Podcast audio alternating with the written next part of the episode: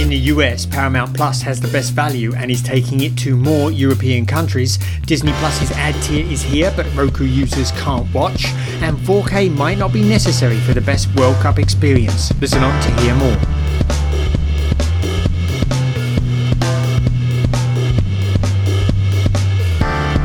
This is nScreenNoise. My name is Colin Dixon, founder and chief analyst at nScreenMedia, and today is December 14th, 2022.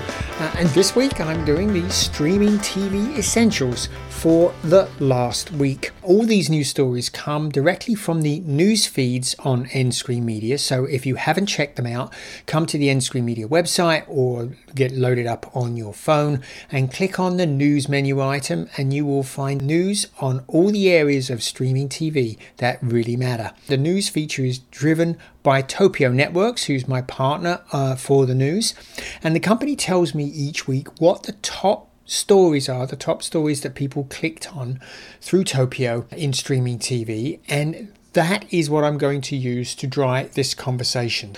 So, we're going to start off talking about Paramount Plus, which has been making a lot of progress in the last week. And I think you remember in last week's podcast, I mentioned that Paramount Global CEO Bob Bakish was actually counseling a more patient approach to direct to consumer service profitability. Now, this is not something shared by his peers. Folks like David Zaslav over at Warner Brothers Discovery and Bob Iger at Disney are pushing their D2C services to become profitable as soon as possible. Uh, but Mr. Bakish isn't. It's not that he doesn't want profitability, he does. He just is prepared to take the time that it needs to establish value first and then assumes that the profitability will come later. And I gotta say, I totally agree with him.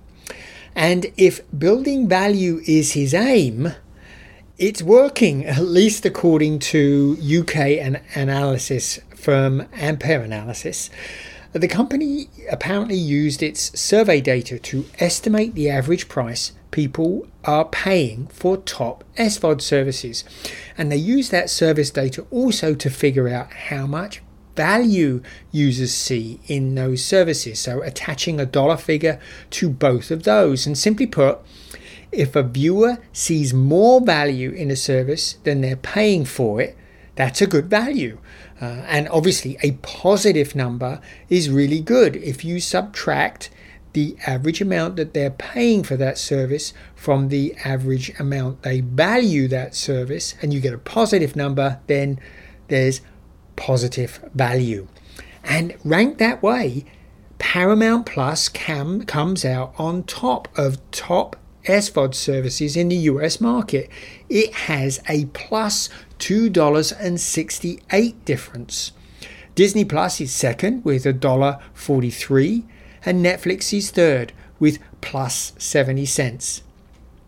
Now, I know that you want to know who has the biggest negative value, right? Well, according to Ampere, Prime Video has the biggest negative value at $4.63. But I gotta tell you, I really don't know how they came up with that value. It's not that you can't impute a value for that service. Certainly, people replying to the survey will be able to attach a value to that service and you can attach a dollar value to that. I just don't know how you come up with how much they pay for it. Most people don't subscribe to Prime Video, they subscribe to Prime. Prime Video is just one of the benefits of the Prime program, so I'm not quite sure how they did that. But perhaps an easier sum to calculate is the service that came second from bottom, and that is HBO Max. It has a negative $2.11 value, according to Ampere. Third from bottom is Discovery Plus with a negative 62 cents value. And I've got to say that this is a real problem for Warner Brothers Discovery because it is planning on releasing a joint service combining HBO Max and Discovery Plus next year.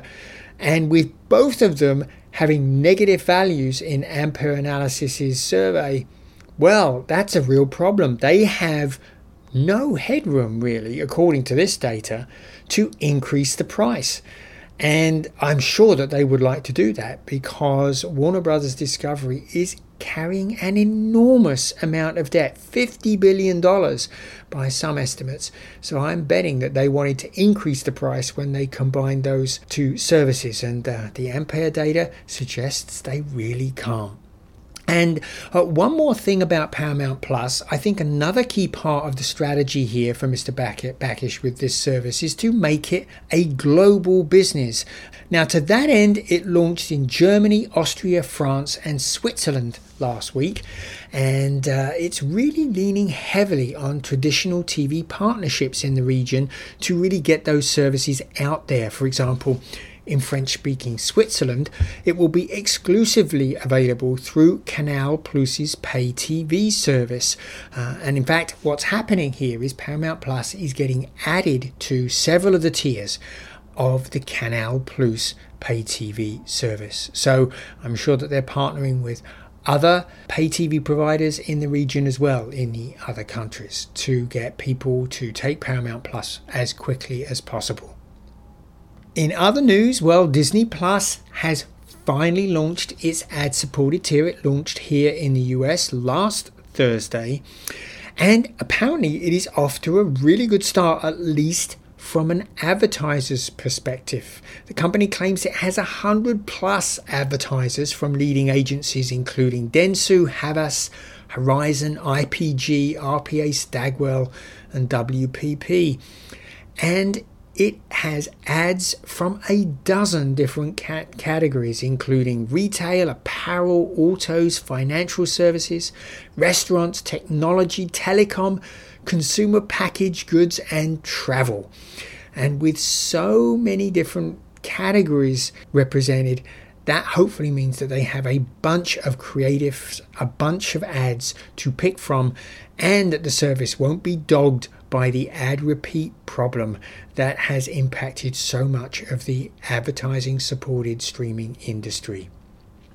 There is one quite negative thing about the ad supported tier launch, and that is if you are watching with ads, you will not be able to watch on Roku. Apparently, the two companies are still haggling over ad splits.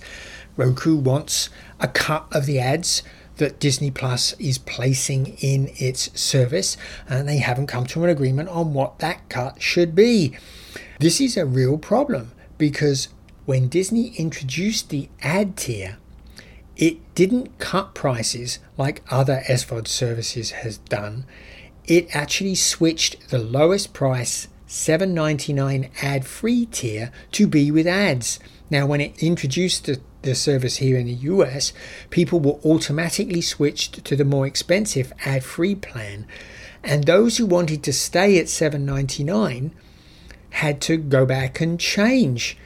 But when they did, they would have found that they can't watch on Roku. And this apparently has a lot of users who use Roku fuming because when they went to downgrade, they suddenly found that they couldn't watch their service anymore.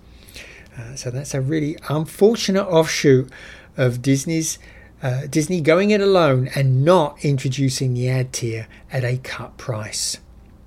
And I have to say that ad supported SVOD, it, this is going to be an enormous trend in 2023.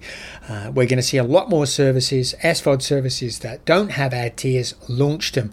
And the news, at least in the Nordics, is pretty good. If they do, MediaVision found that in the Nordic region, a cheaper ad supported SVOD tier, if all of the services, all of the major services introduced one, it could attract nearly 20% more subscribers and that 25% of existing subscribers would switch from a more expensive plan to the ad supported tiers.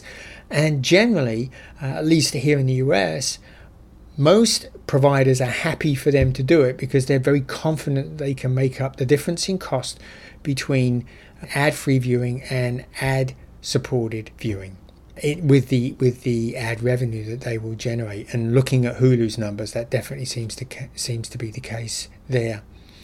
And uh, Australians will also soon be able to opt for an ad-supported tier on Foxtel's binge SVOD services. So this as I say, this is going to be a big trend in 2023. So watch for a lot more SVOD services to launch ad supported tiers.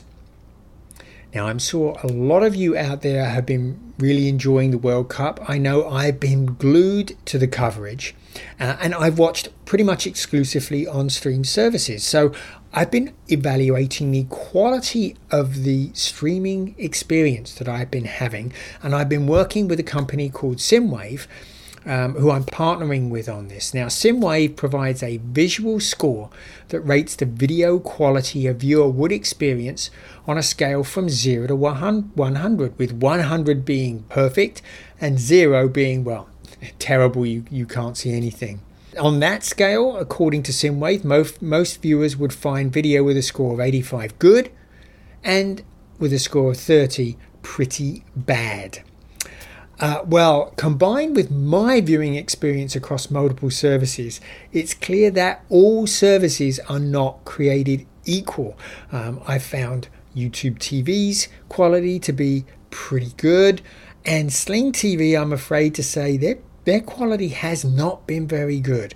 Um, now, I should say that I'd be happy to watch the World Cup on either of those services, but uh, there was definitely a very big difference between the two. And one of the things I wondered about in my viewing was was it worth the upgrade price to pay for 4K service on YouTube TV? You have to pay $10 more, and I wondered if it was worth it. Well, according to SSIMWAVE, there might be a, an easier way to get almost that quality without paying anything. Now, in the round of 16, YouTube TV's 4K coverage averaged 85. And according to SSIMWAVE, most people would notice a view of five viewing points or more, and their HD service only delivered 74, 75. So it definitely would be worth the, worth the upgrade if YouTube was the only option that you had. But if you subscribe to Peacock already, then you can get almost the same quality without an uh, without 4K. You can get a SSIMWAVE viewer score of 81.2 from the Spanish language coverage that is being delivered through Peacock. And that's just 3.8 behind YouTube TV's 4K average score. So, if you don't mind watching the Spanish language coverage, you're just interested in the quality, and you have Peacock, maybe you should hop over there to watch the coverage of the last remaining games. And by the way, I'm going to continue to cover through the quarterfinals, the semi-finals, and the final the, at, at, each of those stages, I'll be writing a piece on the quality experience. So check the nScreenMedia website for those pieces as they come out. Now, there are a couple of other stories I think that were definitely worth paying attention to. Uh, the Roku channel is continuing to increase the number of free linear channels. We're seeing, we're still seeing a big expansion of the fast linear market.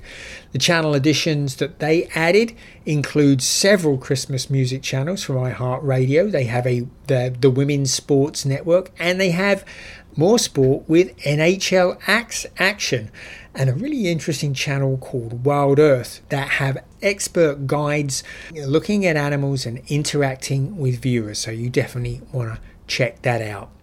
And one last thing, you should definitely check out the nScreenMedia web- website because I just published my new State of the US TV market in one page. This is updated data to Q3 2022.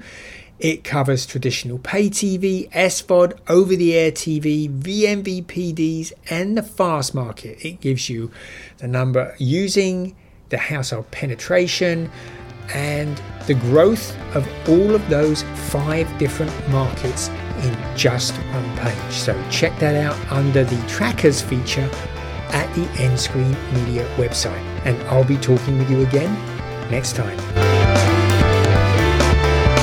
This podcast is a production of nScreenMedia, all rights reserved.